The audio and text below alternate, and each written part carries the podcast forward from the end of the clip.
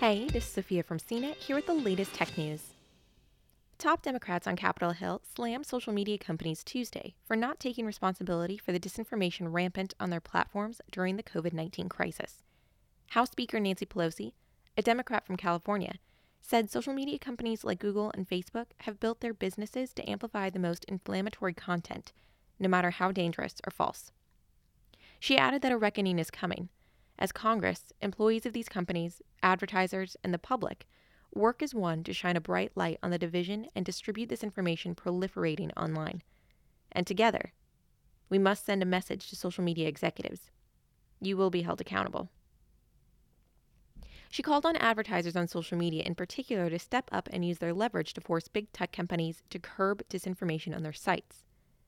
Pelosi was joined by other leading Democrats in Congress, including Senator Richard Blumenthal of Connecticut, ranking member of the Senate Commerce Committee, as well as Representative David Cicilline from Rhode Island, who chairs the Judiciary Subcommittee on Antitrust, and Jan Schakowsky, chair of the Consumer Protection and Commerce Subcommittee.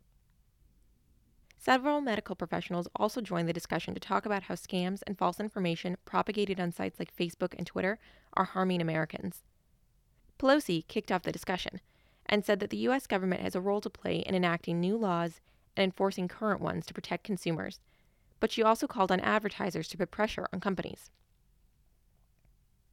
The discussion comes as social media platforms like Facebook and Twitter have been flooded by a wave of misinformation about the origins of the virus, how it spread, and how to treat it, as well as online scams selling faulty face masks and supplements claiming to cure the disease.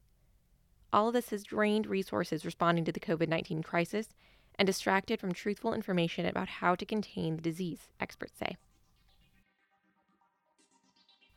Tech giants like Facebook, Twitter, and Google say they are trying to combat misinformation. They've also said that they're taking additional steps to root out false information about the coronavirus.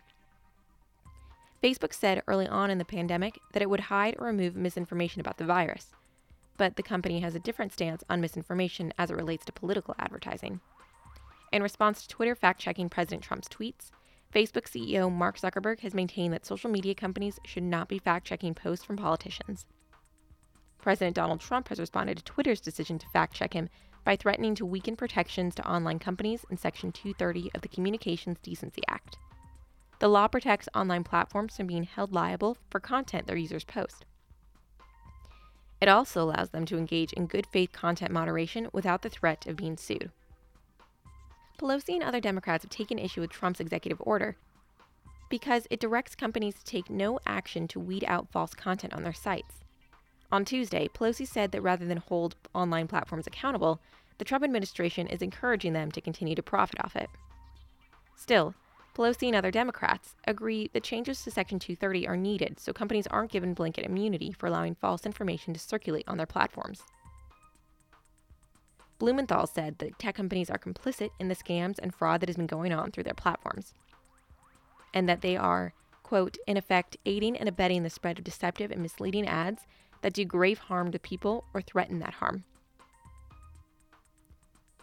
On Tuesday, Blumenthal and Schakowsky jointly sent a letter to the Federal Trade Commission asking the agency to look into claims from the Tech Transparency Project that consumers searching on Google for information about stimulus checks created by the CARES Act were getting directed to fraudulent advertising results in scams, phony sites, and malware.